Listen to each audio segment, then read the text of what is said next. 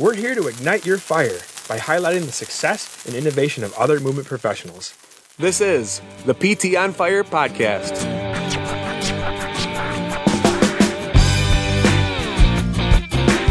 All right, we've got a special guest today. We've got two people on the other end of this microphone.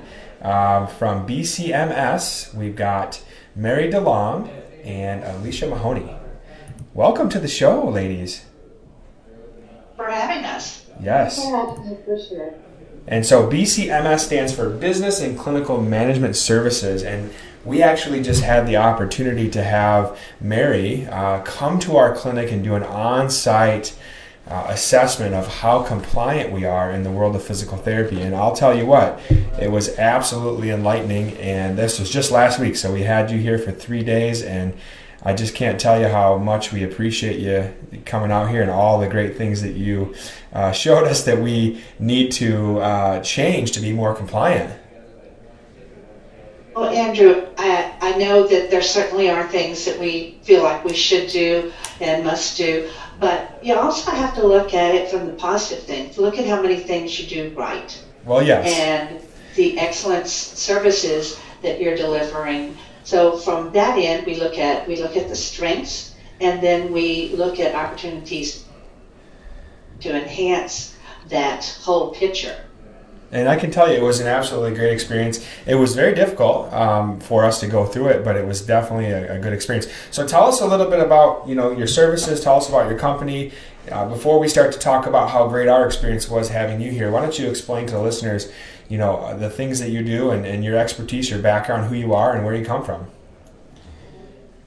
Okay, so um, I am a physical therapist and have been for um, started out and just like everyone else as a clinician, thinking I would be a clinician all of my life, and sadly found out that you know your body does surrender, my hands especially, and when that happened, I uh, really looked at what could I do to um, still stay in the field, but uh, maybe offer something outside of the box a little bit. And that's how I got into compliance. I've always kind of had that that type of, uh, I guess, behavior. Uh, when I was in hospital services, I I was on the fire and safety committee and peer review, all those types of things. And as I went into outpatient, I uh, collaborated with some of my colleagues and we all divided up uh, areas of compliance that we needed to be aware of because it's, it's so gigantic. And we would share those, our findings. We'd meet quarterly.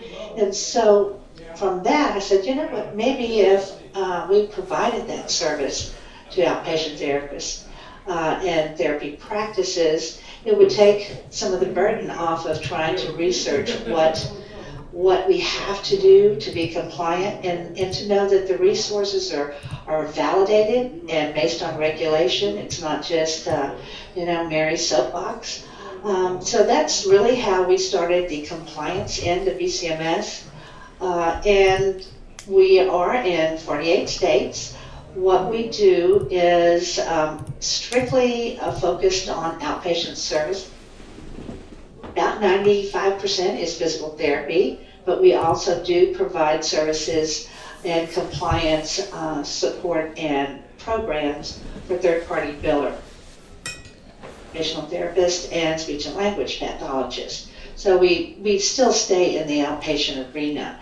And we we uh, uh, referred to the compliance program, and it's it's based on, as I said, regulations um, that govern us. So yes, everybody knows about HIPAA.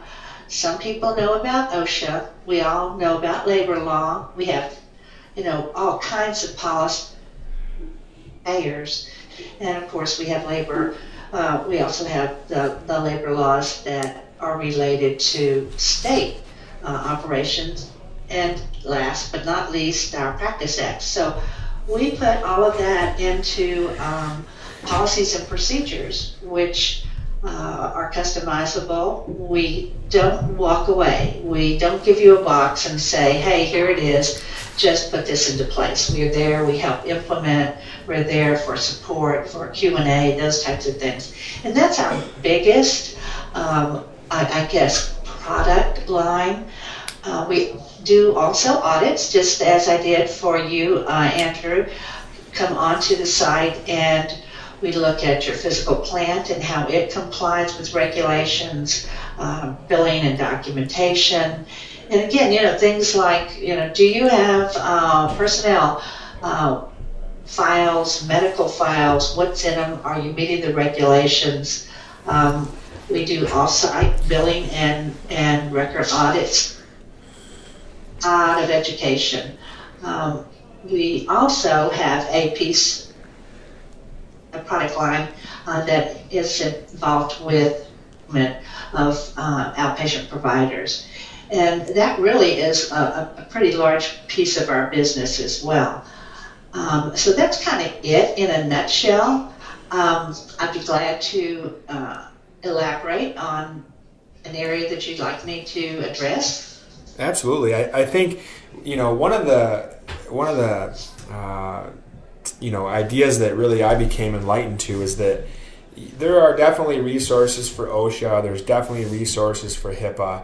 But when it comes to you know our practice act and the regulations that each payer requires us to follow in our documentation and our billing and our coding, it's really hard to find the information out there. And we we relied um, on our EMR system to you know to we really felt like we were uh, following the rules because we had this fancy, highly recommended EMR system that you know touts and, and, and really uh, brags about how uh, you know audit proof they are. I think that's even in their marketing that they are you know compliant and audit proof with all the regulators, you know all the payers, um, including Medicare, and then come to find out that really you know the, that reliance on the EMR system is not a good idea because what we found is you know we're just really not compliant with that. And and it's interesting because um, you know you had made a kind of an analogy that the difficulty in finding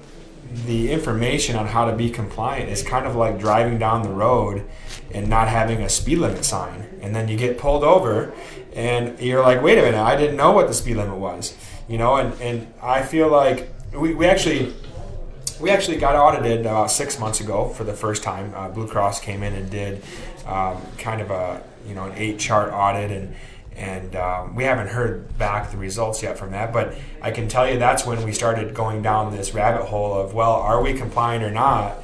And why did they come in in the first place? And so after bringing you in. We really now are you know we have a really really strong idea of not only why they came in but also what we can do in the future to to make sure they don't come back and if they do come back we're going to be ready for them and very compliant and it's funny because it's like the information's not out there. I mean, it's just not easy to find. And, and that is one of the things that I think for a practice owner is so critical. You know, you you have so many hats on, and you know you have a clinical hat on, you have operations hat on, you have, and uh, you're right. Getting the information and know accurate and current difficult, and that's that's why um. And when we generate policies, as we do, um, we are always updating those to make certain that you know little things that happen, big things that happen, uh, are you know on your desk uh, as soon as uh, possible, and certainly before deadlines. Um, nothing's worse than to be told, oh, yeah, well, uh, about two years ago, and you're going, oh my God, you know, that's, right. that's a crazy thing. So, but I, I think the timeliness and the accurateness is something that uh, is a challenge. It's a challenge for all the owners, and we use we use a, a newsletter, an e-newsletter, to relate things that are significant. We call our newsletter SIPA, which stands for Seriously Important Practice Alerts. And my pledge to our clients was that this would not be would not be something to write just because I want to get one out every month or something of that nature. There are times when we may send two, three, four, as information is changing at that pace. And so, as regulators release things, as we get final rules, um, we try to distill that down to some simple language. And then, of course, follow up with policy and procedure if it's necessary. And a, a good example is um, two years ago, um, decided that we should all be compliant with global harmonizing, and that means that we all talk the same language throughout the world as it relates to um, to safety and uh, environmental health issues. So they changed how we handle uh, material safety data sheets. They took the material word away, so we have safety data sheets and then pictograms had a, um, a rec- di- distributed to all employees and uh, to be educated. And their grams look like a, you know, looks like a fire, or looks like a bomb, those types of things. And so now we're implementing uh, those things throughout the country, but uh, providers or healthcare providers are not just healthcare providers, excuse me, you know, people uh, that are re- required to educate. So that went out in, in SIPA, the colorful pictograms, so education could begin. So that's just an example. Of course, we, we as things like uh, PQRS, all of those types of things that that had some timelines and uh, quite a bit of detail to them we again put those in SIPA in as simple language as we can so it can be implemented uh, readily. You know, and, and, one of the things I really appreciate is your stories. You've got really, really good stories of things in the past. So I don't, and I don't, I do, I, I do kind of want to scare the listeners a little bit because I think sometimes when you get a little fear in you, it, it motivates you to make better decisions. And um, and just on a side note, for everybody who is listening today, the audio is a little choppy just because we're it's eight degrees outside and we've got a nice winter storm happening, and I think there's just some bad you know connection. But you're gonna have to bear with us on this episode. Um, but why don't you tell us some stories, Mary, of maybe some things in the past that your clients have gone through as far as you know compliance issues, you know, where they really weren't compliant and they had some bad things happen to them. Um, I guess I can look at a couple of things. Again, a lot of what we do is is very very specific to uh, regulation, and I'll tell you about one situation where a PT was compliant, but a payer felt they weren't, and because you paint a certain picture when you when you render a claim, and so this particular therapist was um, uh, focusing on the um, uh, interventions and obviously used neuromuscular re-ed predominantly on his coding. And as a result, he fell out of the norm for his peer group. So, uh, and this related to Medicare. Medicare uh, audited his charts, and they actually did uh, decide that, well, the use of neuromuscular was okay. But since we're here looking at your charts, and um, really give this a, a good look. Because the language for vestibular therapy is so different, the tests are so different, the auditors really couldn't determine whether the patient was making progress. And then just about every data service as not medically necessary. Uh, so we had to go back and uh, obviously appeal these and we ended up going as far as uh, ALJ, the administrative law judge, uh, which is you know, a pretty high level of audit to prove our case. Um, but this goes back to using EMRs or systems that really don't explain what you're doing. Um, we had to, you know, define the test. We had to explain what they did. We had went back and looked at Um, could we have used other codes to better describe what was happening to the patient through the course of the episode?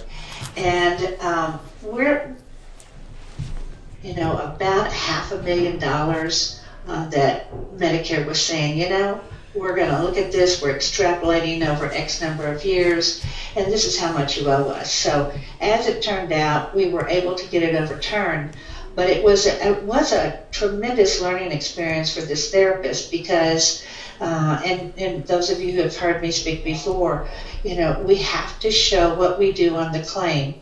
Um, how we bill certainly sets a stage for is there a picture of? Um, coding to purpose is very, very important. Coding to definition is absolutely, and it's just a matter of really getting that mindset and taking corrective action where it's appropriate. Um, I had a case recently, and, and this is this is a heads up for everybody who um, kind of has um, a practice in motion, I call it. You continue to expand, you set up another practice, and in all of that activity, you fail to alert your payers um, that you have a new practice site or that you have relocated. And one of my recent clients uh, did not notify Medicare and he added a new staff member, which triggers a Medicare audit, just a site audit to prove that you were there. Um, they went to his previous place of business and it was empty. And um, strange as it may seem, even though they had uh, a billing address, which was different than the physical address, um, they sent the notice to him. Site they sent their second notice to the vacant site, and then they stopped paying him. And that was the reason that he found out that, hey, what's going on? And they said, oh, well, we have revoked your billing privileges for two years because you were supposed to let us know that you had a new practice site, you relocated, that is the law, and um, we're not that allow you to treat uh, Medicare patients for two full years. Um, in this case, also, we were able to to work with this client and to overcome that uh, revocation of billing privileges. But it is a serious thing, and Medicare, just like other friends, in which you have to let them know that things have changed.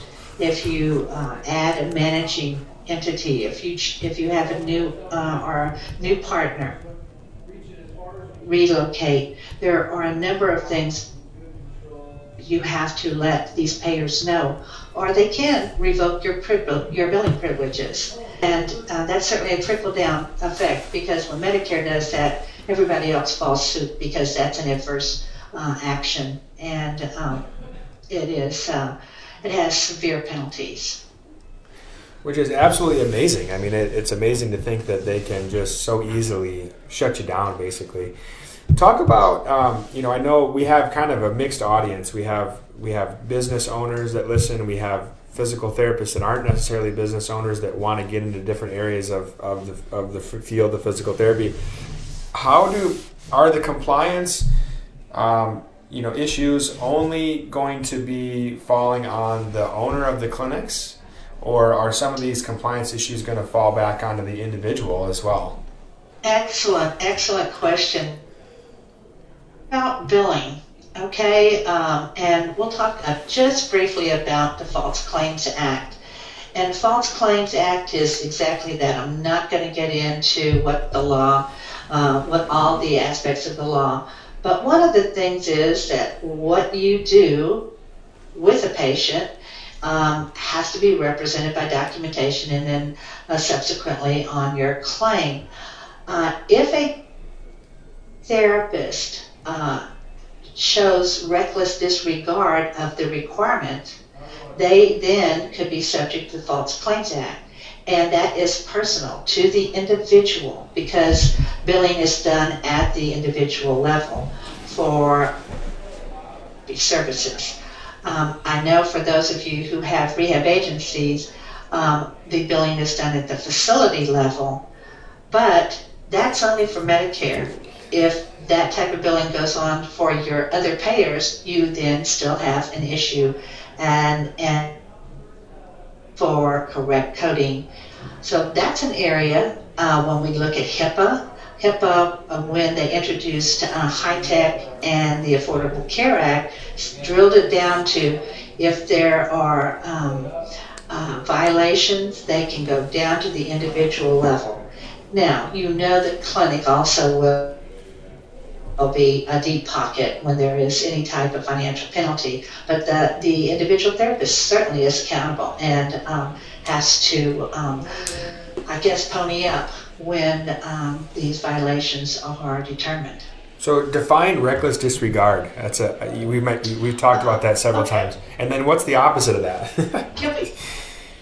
Uh, reckless disregard, that's uh, acting on uh, known information. So if reckless disregard, and we also have um, deliberate ignorance. Those are two terms, that they are legal terms, and they are uh, stipulated in the False Claims Act. And so reckless disregard is when you uh, have an opportunity to know the correct way to do things and you say, you know what, I'm just going to do it my own way. I'm going to put my uh, my head in the sand and um, just ignore it and do the way you like it. The deliberate, well, actually, I just reverse that. Deliberate ignorance is um, that where you don't want to know and don't tell me. I I'm good. I know what I want to do it, and it, this won't apply to me because, gosh, you know, it's just one person or it's just one little clinic, and we can go on and do our own thing. Versus doing the right thing, reaching out to get your information, looking and verifying that the source that you use is accurate, and giving it your very best to comply with the requirements. So, you know, that's one of the things when you and I were talking about EMR um, products, uh, we do often rely on those uh, entities. Um, they're not always correct. Um, they're not always comprehensive. So you have a responsibility as an owner, but also as a practitioner to say, hey, well, I got this information and I can't find it, I can't get to it, I can't utilize uh, the software appropriately to get this um, information uh, in my documentation. So you would uh, be uh, reckless if you didn't pursue this. Right. And uh, you, can, you know, there's you just really have to go the link to, to get it resolved. Right. Deliberate ignorance is so much feels so much better when you just ignore things and you know that, that's so much easier. I wish that I could just do that, but uh, the reality is that you can't, and you just have to be, you know, you have to be proactive and really kind of stand up for, you know, your license and your ability to be a PT because it can be taken away from you real quickly. Well, and you know, I remember one time I was giving a presentation, and this therapist uh, kind of raised her hand, and she said, "You know, how long has this been out?" And this probably maybe was, you know, three or four or five years ago.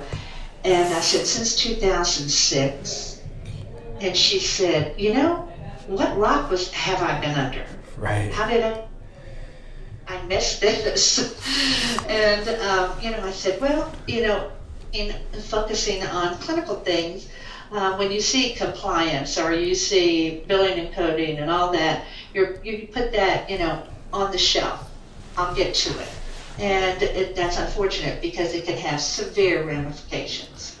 Well, you know, Marion, offering the perspective from a from a employee or a staff therapist, it, like what Andrew said, it's hard to find a lot of that information, and it almost seems so daunting. It, it makes you not even want to pursue finding it, and that's what was nice, you know, on on my end when you came to our clinic and and spoke to us on Friday it's like everything that you said, it just felt like it was anchored in truth and everything was kind of right there in front of us. We didn't need to go out and search for it because you've already done that. You've already kind of gone to all these different resources and, and found out the truth of it, which then you presented to us in a, in a way that makes it doable for us to implement and not this kind of this daunting task uh, for implementation. And, uh, you know, and then that gives, it's nice because it gives us more confidence with doing our documentation. Like, like you said, I mean, each individual therapist, we each have our own license number that's license that's on the line if we're doing fraudulent billing and uh, so it's nice on our end to have the confidence when we are doing the documentation. Hey, you know, now we know we are being compliant. We've made strides. It's up to us to now put into play what you laid out in front of us. And uh, if we do that, that'll protect our license.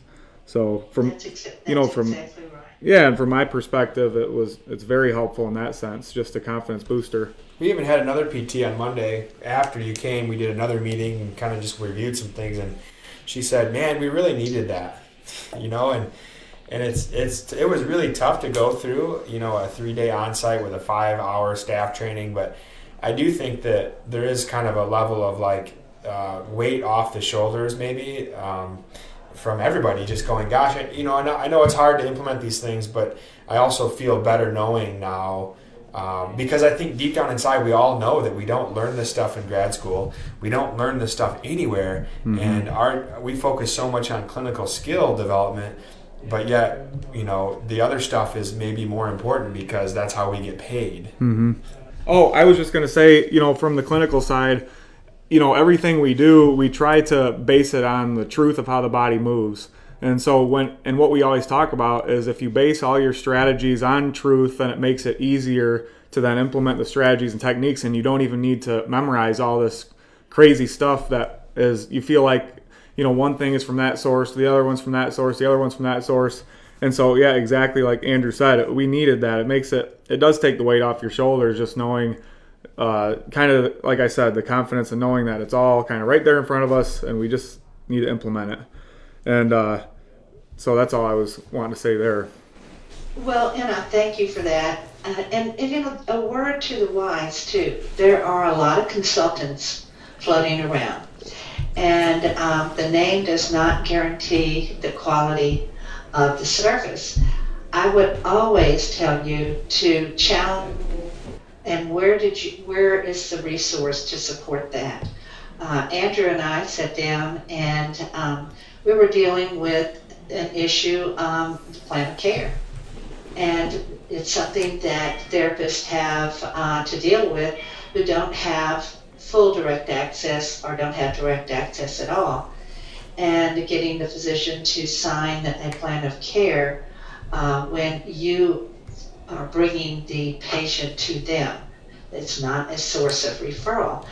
And so I said, you know, Andrew, I think that we're asking too much um, and putting too much uh, on the piece of paper, then they feel obligated to let me go through this and evaluate it, is uh, to certify that the patient is under the care of that doctor at the time that the plan of care episode is developed. So the, the, the length of that episode. And um, and so we have refashioned that. But I said, you know, I just want to go to the regulation and let's highlight, believe, just asking them to certify that the patient is under their care is the appropriate thing. So we went to the regulation. We pulled out all the individual statements um, that were applicable, and we're going to uh, put that together. Uh, and I think Andrew is, is going to be talking to his physicians, uh, maybe quick reference tool that, is, that specifies the regulation and where that information came from. And that's the thing that a consultant should do. They, if you, if a consultant walks in and, uh, or is on the phone or whatever it is, and just tells you, hey, this is this is not correct or this is not compliant or you have a deficiency there should be an expectation for them to provide you with resources and help guide you through that corrective action. And do that based on regulation. Now, I will tell you some things are based on risk management, but the majority of the things that we're talking about are, are certainly uh, regulations. And um, challenge them. where did you, you know, can, can you give me the resource so I can keep that in my file in the event someone challenges me? Absolutely, I think that. So, so tell us a little bit about that. What you know, the you talked about that not all consultants are basically, you know, the same, and there's a lot of information out there. What makes you an expert? Where, where do you get? Are there certifications that you go through, or, you know, are have you just as an I know obviously you have a lot of experience. Tell us about how you became the compliance expert.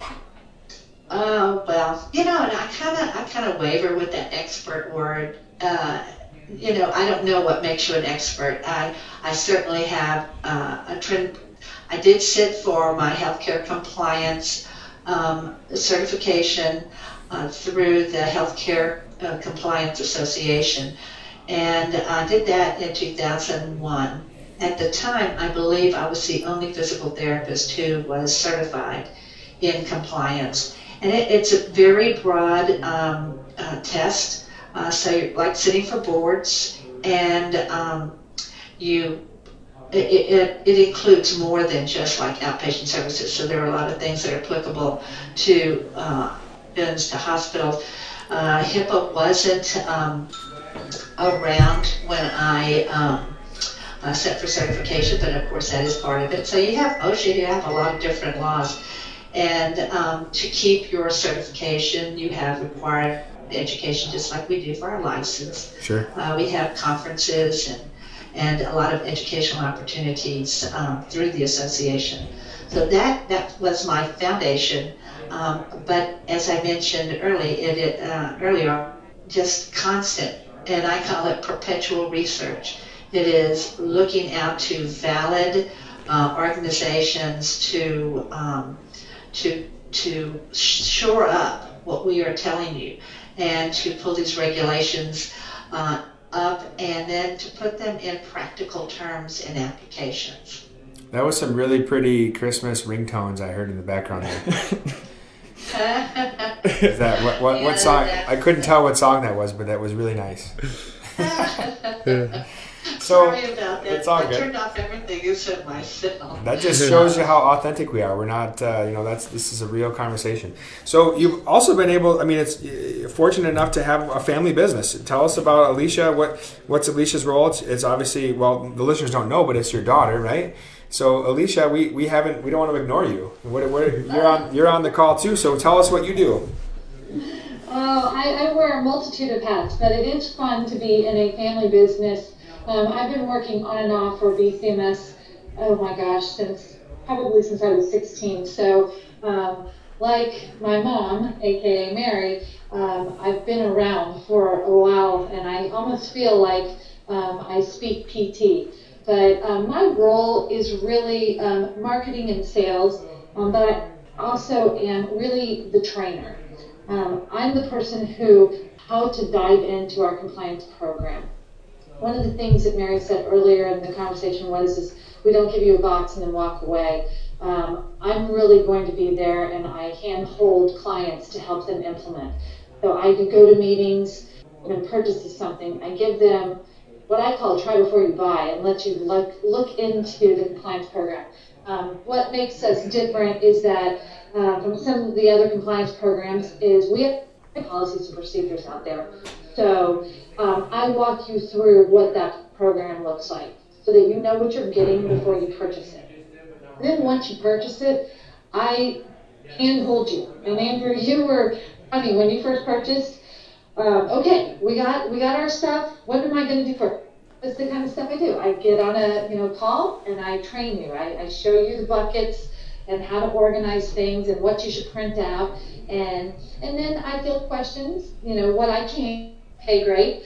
But um, you know, that's really I am a customer customer service. We like to have that um, relationship because we want you to we want the concern to be lifted. And for you, when you feel like you have a question about something and you want to make sure you're doing it right that we're right there for you. And so um, that's really my role um, you know with the clients. And i think that's really really important because so many times i think we buy things uh, you know, whether it's an EMR system or you know something that's out there that you know, and and the support that comes along with that then just goes away, you know, after you know you purchase it or you know even before. And I think it's really important to be able to have that team of people that are always there for you that kind of walk you down the path. And I can tell you that what you just described has been exactly the experience I've had with you, and it's been really helpful because this whole stuff, all this compliance stuff, is so painful for me to go through because I don't like it. And so it's hard to pay attention, it's hard to listen, it's hard to know where to go next. And you guys have been really, really good as a team. Uh, but especially you, Alicia, just helping us when we need help, being there, you know, and just taking the time. I mean, it's funny. I'll send an email out, and then all of a sudden, you know, we're on a call ten minutes later, and uh, that's just an absolutely great feeling to have. Yeah, no, I, I had a client that was really cute. Um, she called me yesterday, or actually two days ago, and I was having a computer problem. Horrible, horrible laptop that ha- I have no business ever using again. But she was trying to um, do one of the features that I find and replace, which is pretty simple. You know, if you know Microsoft Word at all, it's a simple little thing that, you know, is inside of our programs. But basically, it makes all of our manuals become yours with, you know, one click. Well, she was stuck because she was on a Macintosh. And of course, it didn't look the same as what, you know, the training had shown.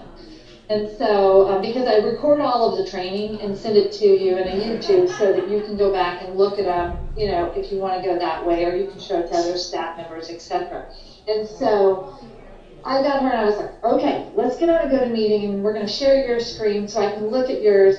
And we literally played around with it until we figured out how to do it, you know, on her Macintosh. And she was so funny because I think she thanked me 10 times. And I was like, I'm just doing my job. This is, I just want to make sure you can get this done. I mean, I don't want somebody not doing an easy feature because of a technical difficulty.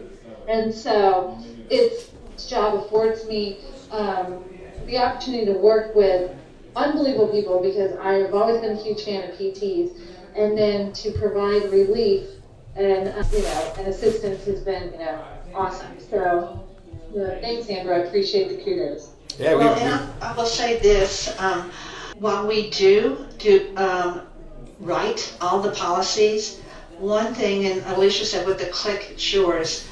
Not quite that simple people. The click means you can put your name, you personalize the policies. Each policy has some variables, and those variables need to fit your clinic. Otherwise, you have a compliance program that could be the clinic next door or whatever. So there are things and choices you have to make, and we guide you through those. So we, we use a color code system, and it tells you if it's this color, you can um, modify it. Um, and we'll work with you on those things. So um, there is personalization with the one click, but the customization is really something that then turns this into your compliance and you guys are so organized. I mean, what you've given me, and you know, you guys can find things so fast in all your manuals. So we really appreciate that. So as all, yep, go ahead. I was going to say, it, and that is that's very much of a compliment, and that's that's what I always have said is my strong point on uh, uh, Teresa. She's uh, my daughter-in-law, so we keep expanding the family business and she is teaching us process improvement, which is it's truly a science and an art put together. And so we we want to make this even better and smoother and how can we make certain that this is the best and easiest method for our clients to use? We love it. It's been one of the best experiences we've had and, and uh, we're, we're just really confident moving forward. So for our listeners uh, we're kind of getting towards the end of the episode. We always have something awesome to give away, and it's and it, and it has nothing to do with us, but it has everything to do with the guest. And so, you guys have something special that you want to give to our listeners, and that is called a free risk assessment. Tell us a little bit about that free risk assessment, and then we'll tell everybody how they can find it. Okay, so the free risk assessment is a multi-page document. It um, allows you to uh, look and major regulation that impacts healthcare uh, professionals and to determine whether you have met that compliance mandate and to uh, score it as far as is it a high risk area and are you vulnerable, that type. But the individual things and components of these regulations, well, here, I can just check this off. Yes, that's right, that's correct, that's correct. or, wow, I didn't even know this was a regulation that applied to me. So, provide you with it. It is an eye opener for most practices because there are things that, you know, you might not be aware of, like the list of the excluded individuals through the Office of Inspector General. So we put things on there that uh, are absolutely critical. Uh, most are regulatory, as I said, some are risk management, but it does give you uh, a, a list, a checklist, and It's the ultimate list. I would make sure I would recommend to everybody who does the free risk assessment that you have beer with it, Yeah. uh, because it is it can be it can be a little stressful, uh, but it is. I think it's a really really great start, and it's exactly how we started. So we went through that free risk assessment. We realized all the areas that we weren't compliant, and then we it was it was a done deal. We recognized we needed help. And um, if there's one thing I've learned over the past five or six years, it's that you know you can't do everything yourself, and sometimes you just need the help of an expert. So we really appreciate that. We're going to have that free risk assessment in the show notes of the episode. You just simply have to go to the box that says free risk assessment. It'll be a nice big image. You click the box, and we'll have that uh, sent to you directly. How do the listeners find you guys if they want to talk to you about your services and, and becoming more compliant? Alicia, you want to handle that? That would be me. Um, I am typically the, the first touch point with regards to um, potential clients. Um, you would email me initially, and my email address um, will be in the notes.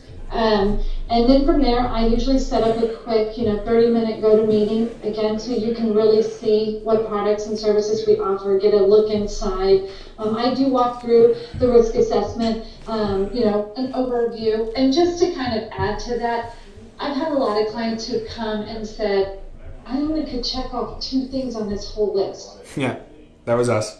Okay. Yeah. Okay. Don't feel like just because um, list that you're going to do the, you know, bury your head in the sand thing. Um, we can help you. You will have a policy for everything when it's all said and done. But I'm your certainly call my office, which is 713 899 9812. And I am happy to take appointments and certainly work with anyone. Awesome. Well, you guys have been absolutely a, a pleasure to have on, and I hope everybody takes this this topic seriously and and recognizes that these guys are experts. They're there to help you. They're absolutely phenomenal when they come into your facility, and uh, we just really appreciate you guys being on the show, and uh, we look forward to continuing the relationship with you guys and, and, and just becoming more compliant every day that goes on. Thanks, Andrew. Thanks, guys. It's definitely our pleasure. And, and you know, enjoy the sunshine in Houston, Texas, and we'll enjoy the eight degree snowstorm. And is. everybody who's complaining about the audio, listen to the episode. Sorry, um, you know, we'll be okay next time. But thanks again, guys, and, and we'll have you guys on in the future. And we really appreciate you, and uh, you know, have a good rest of your day. Well, thank you guys. Yep, we'll see you. All right. Thanks. Bye bye. Awesome.